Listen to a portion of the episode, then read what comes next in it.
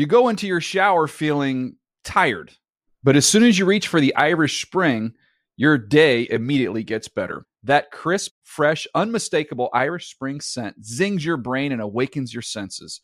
So when you finally emerge from the shower, 37 minutes later, because you pay the water bill so you can stay in there as long as you want, you're ready to take on the day and smell great doing it. Irish Spring Body Wash and Bar Soap. Fresh, green, Irish. Shop now at a store near you.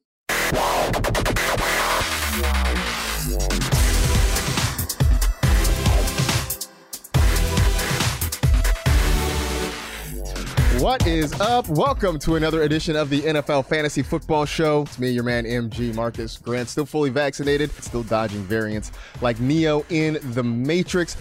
Big show for you on this Monday. As always, we got producer Justin and the specialist, uh, the cast of dozens behind the scenes helping put this show together. And here on screen with me, as always, Michael F. Florio, and uh, I guess a belated Happy Halloween. Uh, I hope I hope yours was a good one this weekend.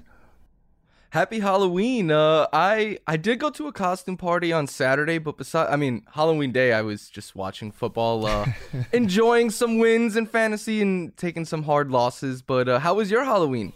Uh, it was good. It mine involved uh, being around a lot of uh, small people, mostly children, uh, dressed in costume and running about madly. But uh, yeah, a good time was had. There was food, there was drink, uh, and there was football sprinkled in there occasionally as well too. So yeah, not all bad. Can't complain.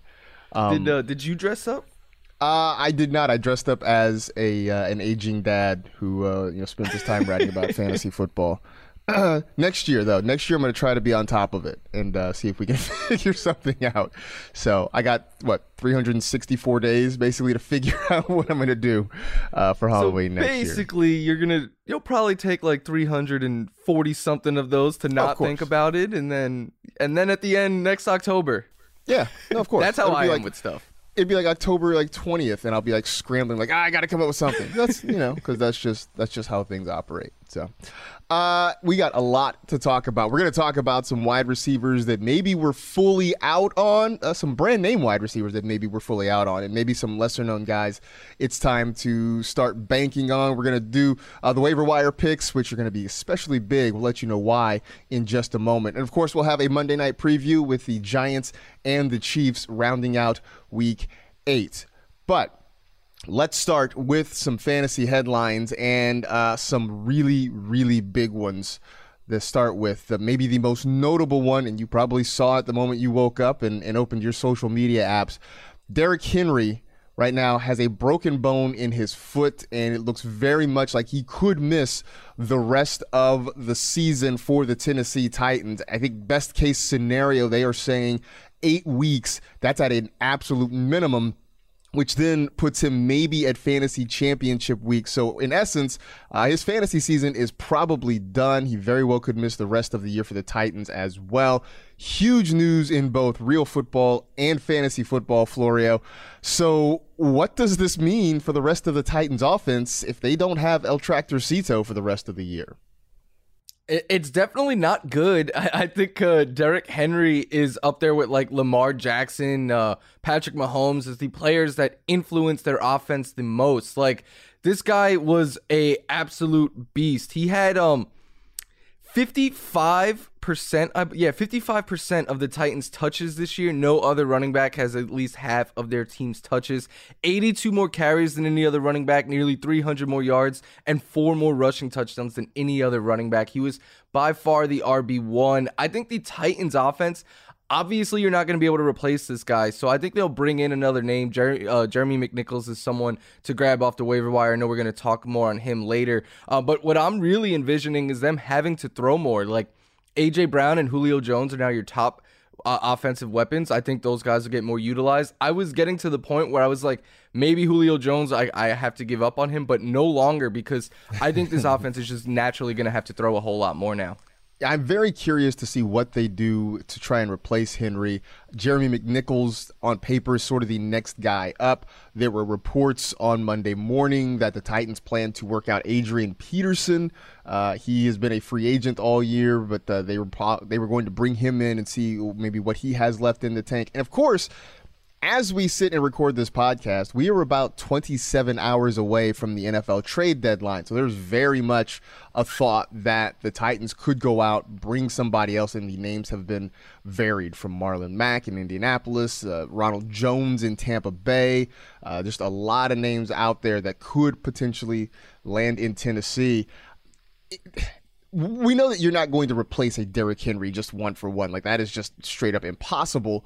But uh, would you be inclined to maybe you know take a waiver wire shot at whoever looks like is the next man up in that backfield? Yeah, that's why as of now I think it's McNichols as the top ad because I think at least in the immediate future he will have a large role there. If they if it's only Adrian Peterson they bring in, I think that he would then be uh, at least picked up as a flex option potentially as the lead runner there. Um Selfishly, I'm hoping Melvin Gordon ends up getting traded in there. We know Melvin Gordon's on a contract year, and then that sets Javonte Williams free. It, it, would mean great things for both of them. I don't think that's too realistic, but like Marlon Mack, one of the Texans running backs, Ronald Jones, I know you said, Ty'Son Williams, I think they're all candidates that could be traded. So it's going to be interesting to see what the Titans do here to replace him. Uh, but I do think whoever is the lead back there will be fantasy relevant, even if it's more of an RB2 role, just because someone is going to get, you know, like 12, 15 touches per week in this backfield. Whoever it is, their first task is going to be against the Los Angeles Rams on Sunday Night Football, which it was already going to be difficult. It's probably going to be even more difficult because the other piece of big news that happened that literally just before we started recording this show, uh, the Broncos are trading Von Miller to the Rams for a couple of second day picks in 2022. The Rams basically just don't like drafting. That's that maybe part of it. But on top of it, they keep loading up with stars. So they already have a defense that has Aaron Donald and Jalen Ramsey. Now they're adding Von Miller to it. So what is already a bully in LA is a bigger bully. So um, whoever we like uh, in that backfield, Florio, I think I think we're not starting them against the Rams this week. The the only one that I would consider starting is McNichols because I think that he could catch a lot of passes. You're not going to be able to run on that Rams D line, I don't think, at all. So I, I think McNichols maybe could get some dump off. We did see him get a game this year with double digit targets, but even him, he's like an RB2 or flex. I haven't done the week nine rankings yet, but I'm in, envisioning him coming in as like uh, probably more of a flex option. So we'll see what happens with that. Uh, obviously, huge news, and, and it's going to leave a lot of fantasy managers scrambling. Uh, a lot of folks going to be hitting the waiver wire this week trying to replace Derrick Henry. Uh, in Atlanta, Calvin Ridley was a surprise scratch just before kickoff of their game uh, against the Carolina Panthers uh, for personal issues, and then later on on Sunday, uh, he released a statement basically saying that he plans to step away from football for an undetermined period of time as he focuses on his mental well being. So, first and foremost, uh, just best wishes to Calvin Ridley to you know, one the the courage to come out and make the statement, but second, uh, just hopefully take some time, get right. Football certainly is not the priority. Your health is. So, uh, wish Calvin Ridley all the best in that respect. Um, and you know, when when things are right, hopefully we will see him out there again doing what he does so very well. Um, as for turning this to football and fantasy football specifically for the Falcons, uh, who steps up now in this offense with Ridley gone for who knows how long? I, I think it is a surprising name. I think it's Tajaé Sharpe because – in the two games, we've already seen Calvin Ridley sit out two games, and, and like you said, we're hoping Calvin Ridley the best. Don't be the player, the fantasy manager who tweets something negative to Calvin Ridley. Some things are bigger than football, and especially fantasy. But in those two games that Ridley sat, Sharpe has been the one that stepped up. Yesterday, he tied for the team lead in targets and catches and led them in receiving yards. And in the London game against the Jets, when Ridley sat out, Sharpe had uh, five targets, catching four of them for 53 yards. So he's topped nine fantasy points in both of those games. I don't think he brings a high ceiling, but for those in deeper leagues, I think he brings a kind of a safe floor. I mean, Russell Gage didn't have a target yesterday. We got to stop falling in love with what the, the second half of last year was for Russell Gage. Russell Gage is who he is at this point. He's not someone that I'm really all too interested in for fantasy. So I think Sharpe, but uh, Kyle Pitts, Marcas, uh, I think he's looking for for real estate on the moon right now. I mean, he might be right. Although yesterday was not necessarily a great day for for Kyle Pitts. I, I will say that what Tajaé Sharpe has working in his advantage is being familiar with the offense. He was in Tennessee with Arthur Smith. Now Smith, obviously, the head coach of the Falcons. So there's definitely some familiarity there. I, I do know that everybody who's already in on Kyle Pitts is going to be even more in on Kyle Pitts. My only small concern is that now, if you're a defense, you look around, you're like, well, that's the guy we want to take away. That's yeah. the guy we're really going to focus our attention on. Um, so I'm I'm very curious to see what is what is going to be more effective. Is it going to be the defense is trying to take Kyle Pitts away? Is it going to be the Falcons just really going all in on trying to get the ball to him? So that's that's a thing I'm definitely going to watch. Um, but I do like your Tajaé Sharpe call because I think one, I, I always forget Tajaé Sharpe is a thing, and then he like catches a touchdown. I'm like, oh yeah, Tajaé Sharpe's still in the league. But I do think he's he's sort of poised to kind of be the next guy there in Atlanta. But man, this, um, you know, it, it definitely changes things. Uh, yes. with, with this Falcons offense. Yesterday, before Kyle Pitts' is dud, Marcas, I said on the Sunday show, I said that um Kyle only Travis Kelce, I think, is the only tight end that I would want over Kyle Pitts the rest of the way. Uh, do you feel the same way, or are you still like Waller, Kelce, or uh, Kittle, or any of those guys? I would say Kelce for sure. I would put Waller there too, just because he he occupies so many targets in that offense. But uh, I I know I saw a poll going around on Twitter about who would you rather have in Dynasty and Pitts. I mean, it didn't matter who you were putting him against. It was Kelce, it was Waller, it was yeah. whomever. Pitts was running away with everything there. So, um, I mean, I think he's going to have growing pains. He's going to have games like we saw yesterday, but long term, the future is super bright, super bright for him. Um, elsewhere in the division, other big news Jameis Winston was carted off the field uh, on Sunday in that game against the Tampa Bay Buccaneers. Word has come down on Monday morning that he has a torn ACL and he is going to be done for the season. Um, you know, at first I was just going to ask, like, what does this mean for guys like Alvin Kamara and Mark Ingram? And that's certainly important. Um, but now are we in on Taysom Hill, who's who's scheduled to come back in Week Nine? Does, does that make you a little bit more interested in him? Yeah, it does. You might have heard me just wince because that that one angle, man, Oof, that knee awful. looked bad for Jameis Winston. I, I, I mean, you saw how upset the players there were too. So hoping the best for him. Uh, I think Taysom Hill, he's on track to return next week in a great matchup, like we were talking about before the show, Marcas against the Falcons. And last season, when he was the starter, he scored over 17 and a half fantasy points in every game. He top 20 in half of those games. So I think he brings a safe enough floor and a high enough ceiling where you could consider him almost a QB1 each week, definitely a high end QB2, if nothing else. So he is my top quarterback ad of the week right now because he's going to be the guy the rest of the way, it looks like. And for the other pieces there, I do think this hurts Alvin Kamara because his pass game usage was slow to get out the gate, but then the last couple of weeks with Winston, we were seeing it happen again. We remember what it was like last year when Taysom Hill was the starter. There wasn't there was only one game where Kamara saw big uh, volume in the passing game, and Taysom Hill had four rushing touchdowns in those four starts, so we know he's not afraid to take those away. Plus, one thing they did last year in those games was they went with a more like heavy ground and pound style, and we saw Latavius Murray used more in those four weeks. So maybe we see a little bit more Mark Ingram than we would like. Uh, I think you have to be a little bit worried about Alvin Kamara right now. He's still an RB one, but is he still like a, a top three running back? Not in my mind. I mean, let's let's go back to August when we weren't sure who exactly the starting quarterback was going to be for the Saints, and the consensus was we wanted it to be Jameis Winston simply because it would preserve the value of Alvin Kamara. So we sort of got our wish, and even after a slow start, Kamara has been pretty good the last few weeks.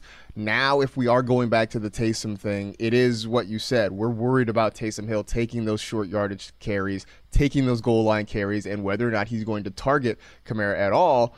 Uh, we we just don't know. It if if past this prologue, uh, then it doesn't look very exciting for what that's going to be. But uh, we'll keep an eye out on it. I will say that selfishly, it makes me feel good about all the spots where I took a late round shot at Taysom Hill uh, and held on to him to this point. So that uh, selfishly for me is going to maybe hopefully work out uh, in the very near future. If I have Alvin Kamara right now, I would try. I don't know if you could pull it off, but like Jonathan Taylor, Najee Harris, Austin Ekeler, three names that I would try to flip Kamara for right now. Very interesting. Yeah, and I, there's definitely going to be takers for Alvin Kamara out there, uh, without a doubt. Uh, last bit of news: this in Jacksonville, James Robinson left the game against the Seahawks in the first half with uh, with an ankle or foot injury. Right now, he is considered day to day for Jacksonville. Um, do we dare go out and get Carlos Hyde right now? I think so. As of yesterday, I thought he was going to be one of the top pickups. I've since lowered on him after the update on Robinson came out. But this is a rebuilding Jags team, so I wouldn't be surprised if they took it a little easy with Robinson, gave him a week or so to get fully right because you don't want him uh, getting you know more severely injured. Uh, and if that is the case, then I think Carlos Hyde is going to be in in store for a 15 plus touch workload. Uh, we saw yesterday they targeted him eight times out of the backfield because this Jacksonville offense is just awful right now, and they're likely to be trailing moving forward. I will take the big L on Trevor Lawrence and this offense. I thought they were going to be a lot better than they were, but if Robinson sits, Hyde I think becomes like a flex or an RB two. So I do think he should be picked up, but he's not like the top RB pickup this week. Uh, yeah, I would agree with that. It's uh, you know. Urban Meyer seems to get his wish. He was trying to shoehorn Carlos Hyde in early in the season uh, until he realized that James Robinson was really good. Now Robinson may miss time. We'll see how that happens. So uh, Meyer gets to put Carlos Hyde back there. Uh, doesn't mean we have to be excited about it. Um, so that gets us through our big headlines. Now it's time for another round of things we learned. All the stuff that we took away from watching football on Sunday, maybe even Thursday as well, and uh, what we plan to do about it going forward. So uh, you have the floor. What what is new in your brain now? Michael Pittman Jr. is a must start yeah. every single week wide receiver. I, I, I know we were both excited for him coming into the year, Marcas, and even I, I, I don't know, I, I probably not even you thought that Michael Pittman this quickly would become like as good as he has been, but it's been everything we wanted and more. I mean, yesterday, 15 targets, which is amazing. Uh, 140 air yards. He caught the two touchdowns, 10 catches for 86 yards. You just look at this guy's recent game log. T- since week two, it's over 20 points 13, 12, 20. Then he had a 6, 20, 31. Like, this guy has been going off. He is the unquestioned top target for Carson Wentz there. Carson Wentz is playing better ball than he gets credit for, too and it's weekly that this guy is making a grown man like Randy Moss style catch. He he can high point the ball with the best of them. I'm super excited for the many teams that I drafted him on, and now I am just putting him in my starting lineup and not even thinking twice about it. Early in the season, I, I loved all the opportunity he was getting, and it wasn't necessarily translating into big games early on. Uh, we saw, you know, Zach Pascal had a few touchdowns right out of the gate, and Pittman was slow in that department, but it was one of the things that we all said. Look, just the fact that they are throwing him the ball so much, it's hard to imagine you're going to keep his production down like that. Uh, and we've we've turned things around. So it, it is kind of uh, what we hoped it would be. It is, like I said, I don't I don't know that I thought he'd be the wide receiver 11 right now, but this is where we are, and it, it is going to be hard to make a case to keep him out of your lineup at any point going forward. Uh, on the flip side, tight end's still a dumpster fire. Uh, you look at the let's look at the the top 10 or 12 tight ends from this past week. And sure, there's some names that aren't surprising. TJ Hockenson being in that list, not surprising. Dallas Goedert, uh, not surprising. Pat Freiermuth, maybe not even super surprising because we thought he had some sleeper potential. But Dan Arnold, Brevin Jordan, Jesse James, Geoff Swaim, Jordan Akins, uh, Tyler Kroft. I mean, these are some of your top 12 tight ends from week eight. You know, obviously you had Mark Andrews and Darren Waller on a bye. George Kittle is still hurt. Travis Kelce hasn't played yet. Yes, that kind of factors into it. But the fact is, there are a lot of names out there that ended up having decent fantasy weeks that, like Brevin Jordan, isn't on anyone's roster on NFL.com. Jesse James isn't rostered at all at NFL.com. Tyler Kroft is on 0.1% of rosters. So these are guys that nobody is thinking about that are having big weeks. So I don't know. I feel like this is just a reminder that it is maybe worth paying up in drafts to get yourself a tight end so you're just not having to deal with this headache midseason. Yeah, and even the tight ends that we paid up for, I like like has Travis Kelce really lived up to the expectations? He's he's been great, like good, but I don't know if he's been like top five wide receiver, which is what he's been the last couple of years. Uh, tight end is just is just bad. I I do agree you pay up for it, or because even if you end up with one of the you know, lower end tight ends that you could trust each week, like a Noah Fant or a Mike Gesicki or Dallas Goedert, Like they've been very up and down. So yeah, tight end is just it's a nightmare, Marcas. Every year, and we say this every year, it is just going to stay this way. And every year, people start to think, "Oh, it's a little bit deeper." Nope, it's it's Nope. bad. it's bad. it's just it's just bad. So, uh, yeah, that's that's my tight end rant for uh, for this week. That gets us to a break. When we come back, we'll talk about some of the top performers and whether or not things are starting to turn a corner for a couple of rookies in fantasy. That's next on the NFL Fantasy Football Show. You go into your shower feeling tired, but as soon as you reach for the Irish Spring, your day immediately gets better. That crisp, fresh, unmistakable Irish Spring scent zings your brain and awakens your senses. So when you finally emerge from the shower, 37 minutes later, because you pay the water bill so you can stay in there as long as you want, you're ready to take on the day and smell great doing it.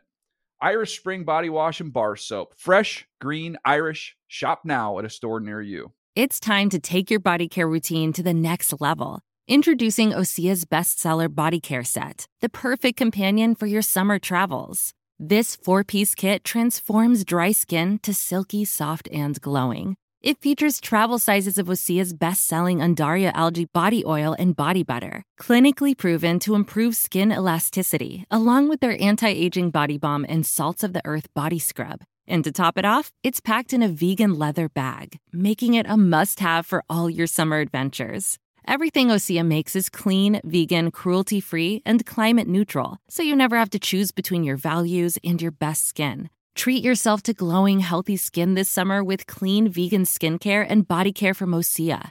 Right now, you can get the bestsellers body care set valued at $78 for 33% off. Use code SUMMER to save an additional 10%. That's an additional 10% off at OseaMalibu.com code SUMMER.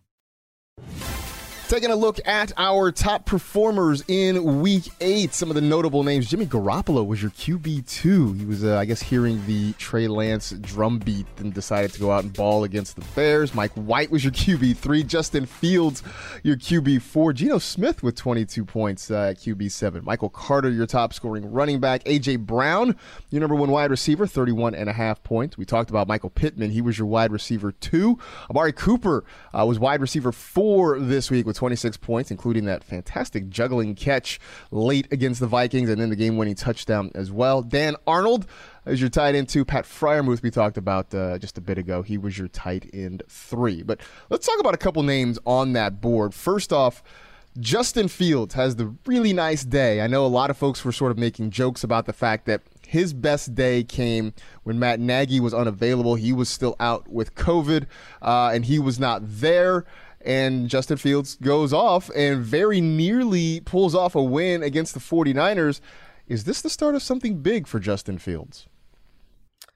I hope so. Uh, like I'm not at the point where I'm gonna plug Fields like into my starting lineup, but I think if he was dropped, you should be picking him up right now. Um, he he didn't throw for a whole bunch of yards, but man, what we wanted was like this exactly what you're seeing on your screen. Let him improvise, let him do what he does best, pick up points with his legs. What one of the prettier touchdown runs you're gonna see from a quarterback, but it's not the first game that he's been running more. His last three weeks, Marcas, 43, 38, and 103 rushing yards. So I am starting to get excited for Justin Fields.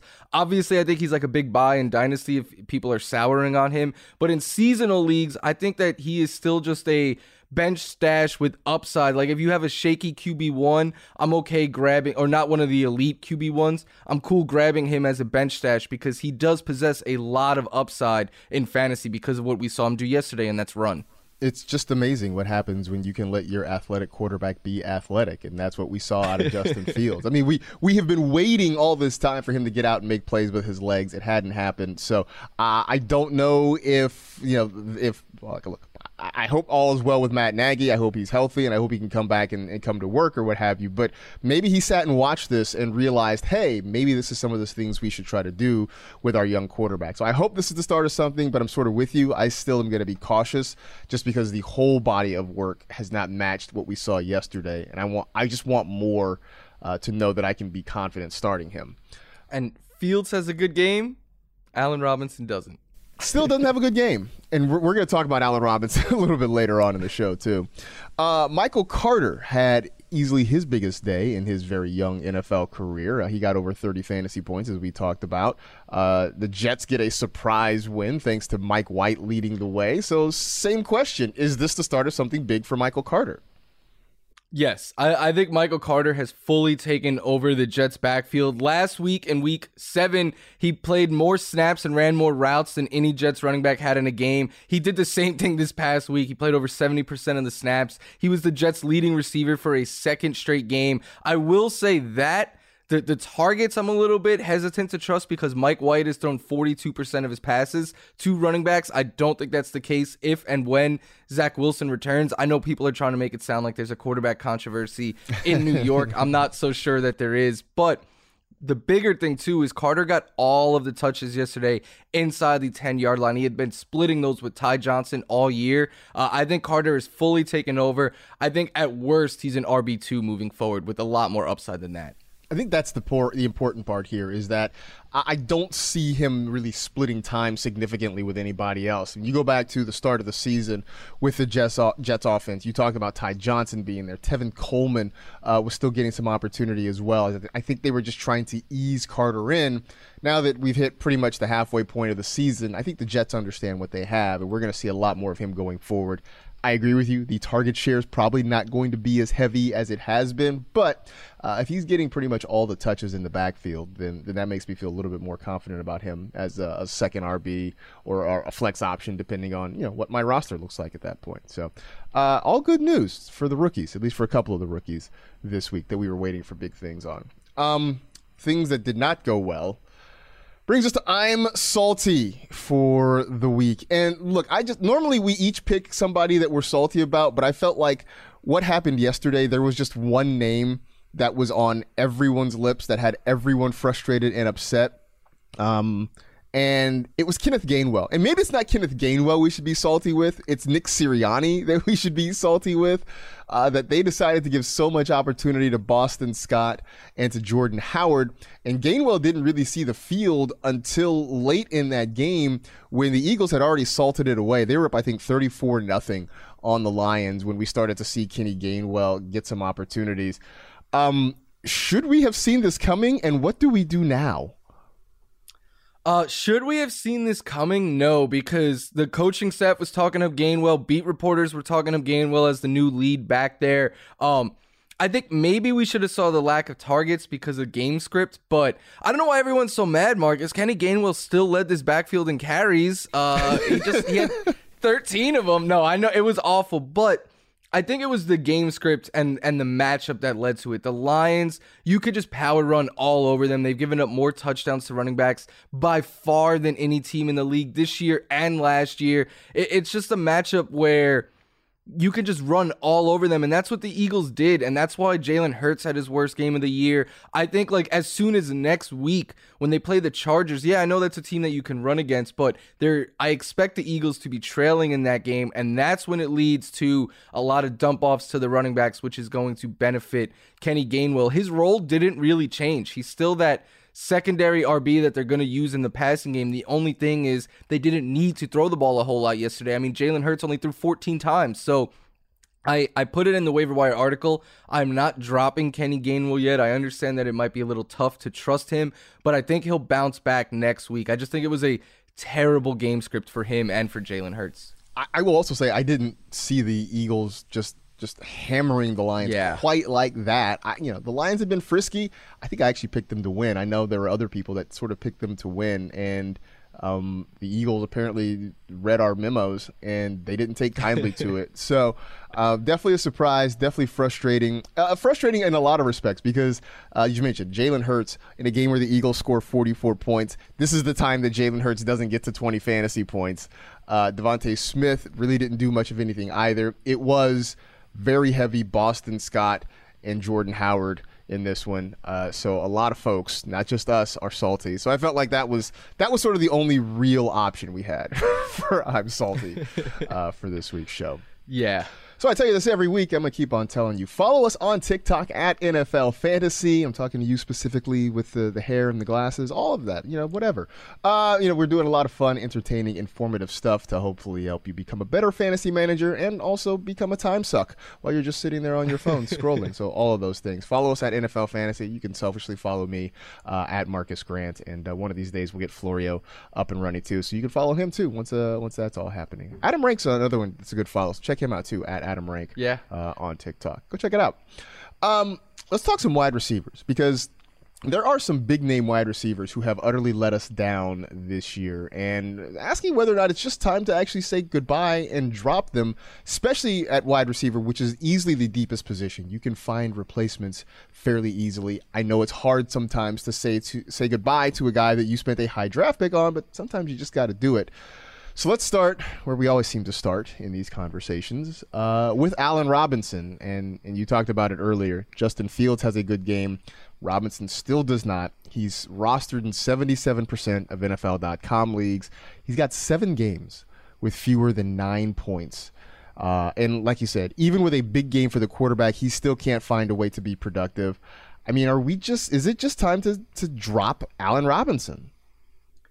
Uh, I know this is like the sixth time I'm saying this this year. I'm not ready to drop Allen Robinson, but but a big but. We will know by the time you put your waivers in if you could drop him or not. Because the only reason I'm holding on to him right now, Marcas, is if he is traded. Um, because we know the Bears are a rebuilding team. They're not. They're. I know they are competitive, but they're they're probably not looking for a playoff spot this year. I think they're looking to build around their young quarterback. And Robinson was franchised. He kind of made it clear he wants to sign a long term deal elsewhere. So I think it's a possibility that the Bears could ship him. I mean, yesterday we saw Darnell Mooney get nine targets, Cole Kmet got six, Robinson had just four. He is unstartable right now. And if he is still on the Bears roster after the trade deadline, then I think I will finally admit that I'm okay taking the L and just completely dropping Allen Robinson. We thought it was bad when he had 9.3 points against the Packers in week six. Uh, his next two games combined against the Bucs and then yesterday against the 49ers, he hasn't even reached that 9.3 uh, in those two games combined. He's currently the wide receiver 59, just slightly ahead of Bryan Edwards. Um, yeah, I, I would say yes. If he's still with the Bears by the time we get past the trading deadline, then it's fine for him to go back to, to the waiver wire. But uh, you know, if he gets moved to somewhere, then maybe we're still we're still holding on a little bit. Um, then there's Odell Beckham Jr who's on 69% of rosters in NFL.com. Week eight, he had just one target. Uh, he's had fewer than 30 receiving yards in four of the six games he's played. Also, part of it is that he continues to sort of be banged up and dealing with nagging injuries. Uh, the Browns' offense is inconsistent. Baker Mayfield has some injuries. Uh, again, Odell, he's one of those guys that still has some name value, although I feel like that's fading a little bit. But um, is is it okay if we put him back in the waiver pool now? Yeah, on Fantasy Live the other day, I said Odell Beckham. You you see him, you hear the name. He looks like a superstar wide receiver, but then when you look at his production, it's basically Nelson Agholor like, and that's it. Got even worse yesterday. I mean, he's averaging five point seven targets per game, less than seven fantasy points per game. He's giving you 41 yards per game and he doesn't have a touchdown on the year. It is brutal. My answer for Beckham is the same as Allen Robinson. If he is not traded and he is still on the Cleveland Browns roster as of tomorrow after the trade deadline, I think you can go ahead and drop him. I have seen pictures of him like photoshopped in a Packers uniform. I would love that and I would say definitely hold on to him if he's moved, but it seems a little bit more likely that Robinson would be traded, I'd say, with the Browns still actually competing for the playoff spot. So if he is still there and not dealt, I, I think it's fine to get him off your roster. He's a name, and that's it at this point right now. He's a name, and like I said, even that name is sort of fading because it's been a few years yeah. since since Beckham's last real glory. I mean, at least with Robinson, we had last year. You know, like like Beckham, it's been a few years. I, I will say I, I feel a little less conflicted if I were to drop Beckham simply because I came into the year and I said repeatedly, I just didn't know what to make of him. Like it could have gone either way, and I think I sort of settled on the fact that there were going to be some decent games, there are going to be some bad games. Um, there have been, I think, a lot more bad games than decent games this year. So, uh, yeah, like like Florio said, if he gets traded, then hey, let's reevaluate. But in the meantime, it, it's not looking good for keeping him on the roster. So those are two guys that we, we may be thinking about parting ways with. I got a couple guys that maybe it's time to sort of buy in on. Um, one is Elijah Moore with the Jets. We talked about Michael Carter earlier, but Elijah Moore is on just 12% of rosters. Uh, he's had 12 targets in his last two games combined. Uh, he's had consecutive games with double digit fantasy points. Now, the quarterback situation is still going to change there with Zach Wilson eventually coming back, but. Um, how do we feel about you know maybe having Elijah Moore, if not as a weekly starter, but at least as a stash that you can play matchups with? Yeah, I, I, would be looking to add this guy right now if he's still out there on the waiver wire. Like I, I would drop Odell Beckham Jr. for him. I think, which which sounds wild, but I know the passing volume hasn't been awesome, but it, it has been increasing as of late. He's still the same explosive player that we all fell in love with in the preseason and was getting hyped up basically every single day in training camp. But uh, the Jets' offense has been brutal. But Corey Davis is banged up right now, and we've already seen the Jets set Michael Carter free and, and really give all the work to a rookie there. I'm thinking, what if they do that? with this rookie, maybe they trade Jamison Crowder or something like that, or even if they just dial back his work to let Elijah Moore, a pick that was almost a first round pick. Like they took an early second round pick on this guy. I, I wouldn't be surprised if they s- start giving the rookie more work as the season goes on. So I, I don't think you start him yet, but I would add him on my bench and just kind of hold him there and see, watch the next couple of weeks, see if the usage starts to increase there was a lot of hype about him in training camp in the preseason, and it's taken a while for him to sort of get going. But the last couple of weeks, it's like they're starting to integrate him more into the offense, and that that to me is what's encouraging. Just seeing him sort of trending in the right direction has me more excited about him. Uh, a guy that I've been excited about all year, that I another one of my sort of late round dart throws is Van Jefferson, and look, I, I, knew it was going to be inconsistent because he's the third wide receiver playing behind Cooper Kupp and Robert Woods uh, in that offense there. But we've started to see the last couple weeks he's had double digit fantasy points in back to back games. Uh, he's only only rostered in two percent of NFL.com leagues. He is widely available, and on top of it, rumors or not even rumors, but just straight up reports that DeSean Jackson wants out. Uh, both he and the Rams have sort of decided maybe it's best to seek a trade, get Jackson somewhere else for the rest of the year. That potentially opens up more opportunities for Van Jefferson. And and this one, Florio, for me, I for the life of me, I don't know why he isn't more uh, rostered uh, across fantasy football because this feels like sort of an easy third wide receiver on a on a good offense to go get. Yeah, I, I, would be adding him right now. I mean, the last two games, he has 13 targets combined with at least six in each of them. He's been getting more time in the slot. He has over a 17% target share in both of those two games, both being season highs. His air yards have been up, the red zone usage has been up, and we've already heard that you know, it's not happening for DeSean Jackson. He, wants out, and Sean McVay even himself was like, "Yeah, it hasn't worked out like we thought it would for DeSean Jackson. Why hasn't it worked out? Because Van Jefferson is just a better player at this point in their careers, and he has stepped up. I agree with you, Marcas. It might be a little up and down, but he, at the very least, is a useful wide receiver on your bench that you could plug in for bye weeks or injury replacement or something like that. I have had to do that multiple times this year, and generally speaking, I've been pretty happy with the results. Um, you know, he doesn't get a ton of targets, but he gets a lot of big chunk plays, uh, and every once in a while, he may wander into a touchdown too. So, um, again, we're talking about depth ads, and at this point, they are trending up, whereas guys like Robinson and Beckham are, uh, are going the other way. So just some things to consider when you're looking out on the waiver wire uh, in the weeks to come. All right, another break upcoming. When we come back, we will dive into the waiver wire. Going to be very important, especially uh, if you have lost Derrick Henry. That's next on the NFL Fantasy Football Show.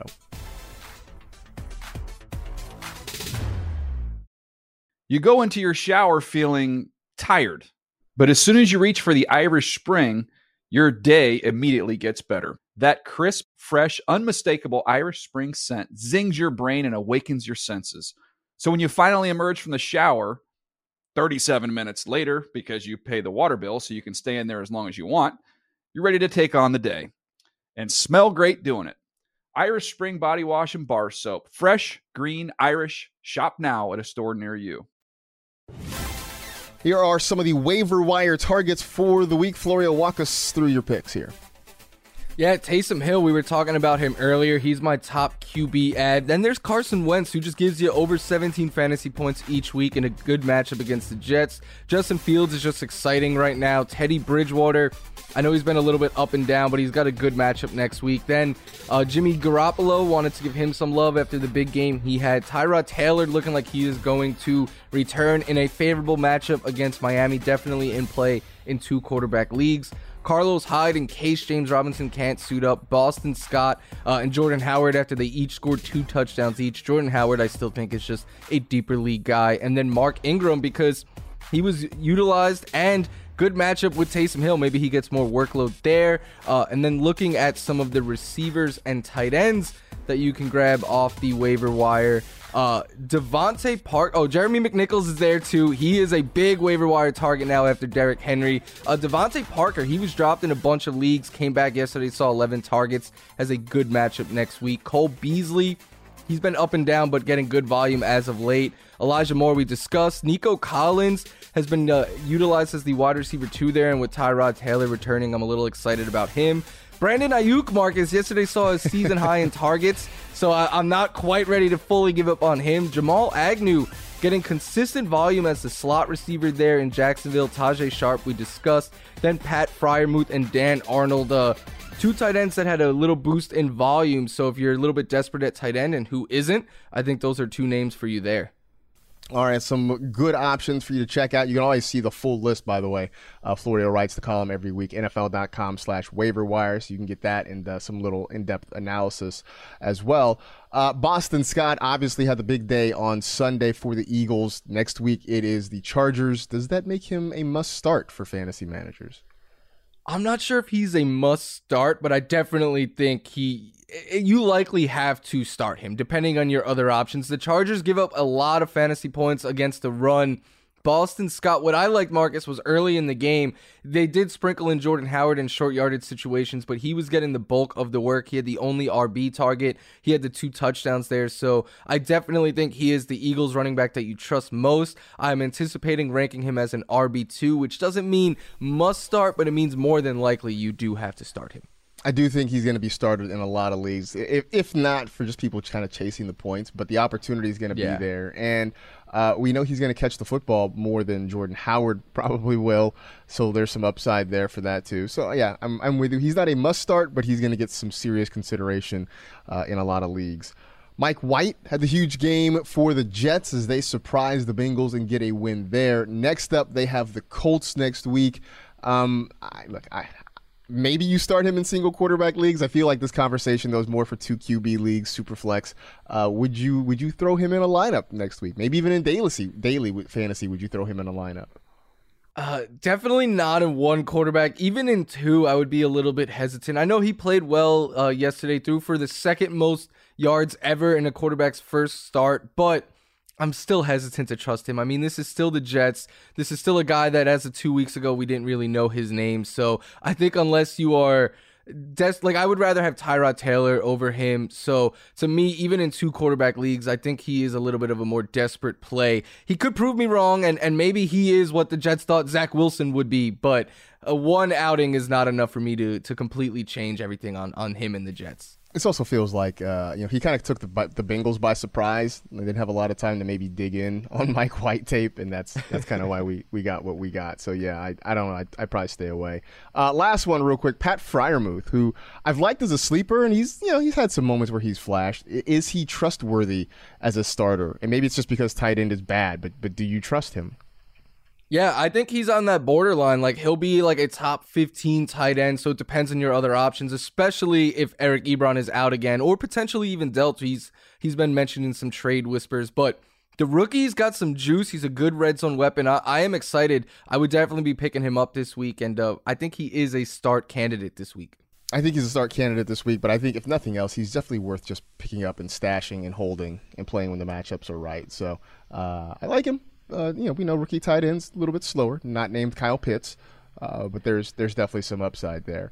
All right, so that gets us to our top waiver wire target for week nine, heading into week nine. Who would it be for you?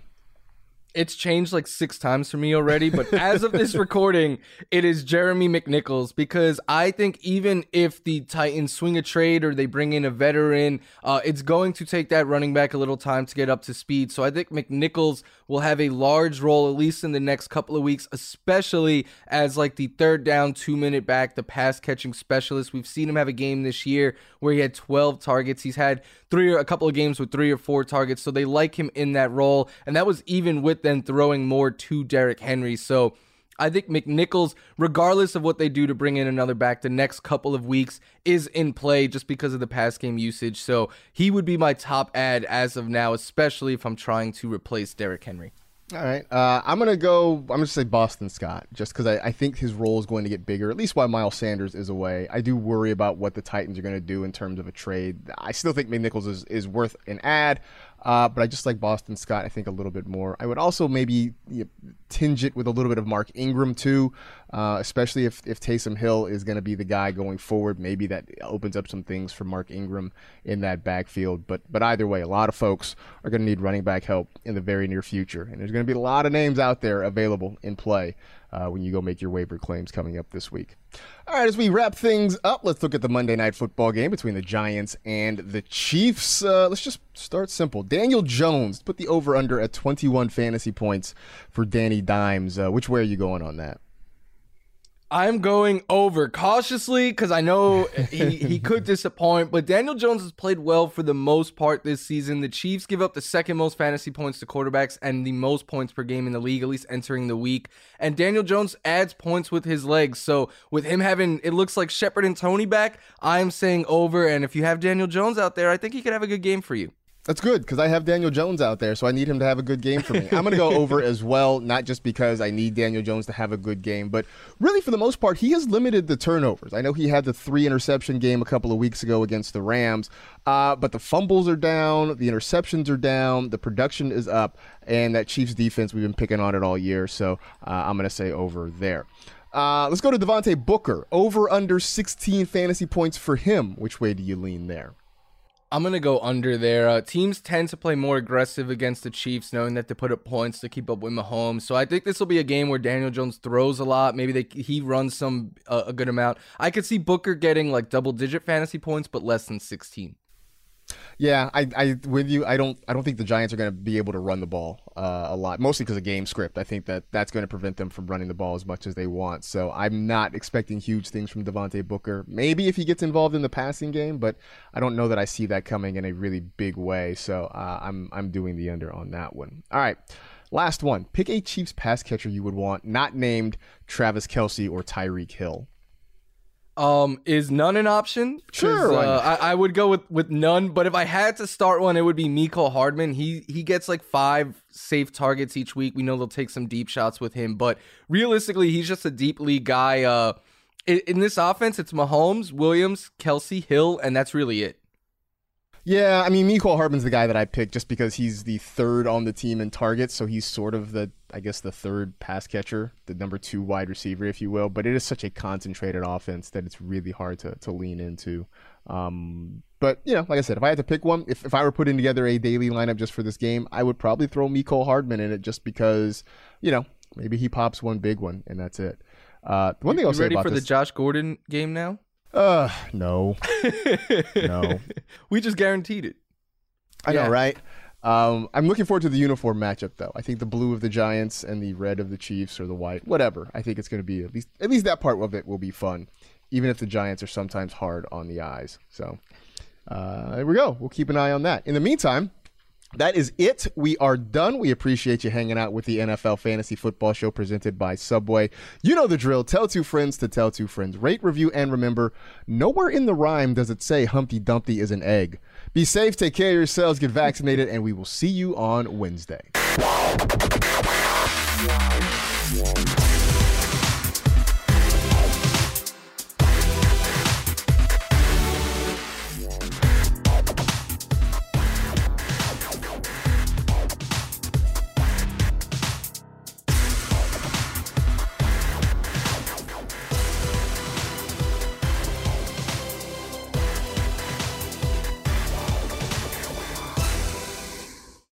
You go into your shower feeling tired.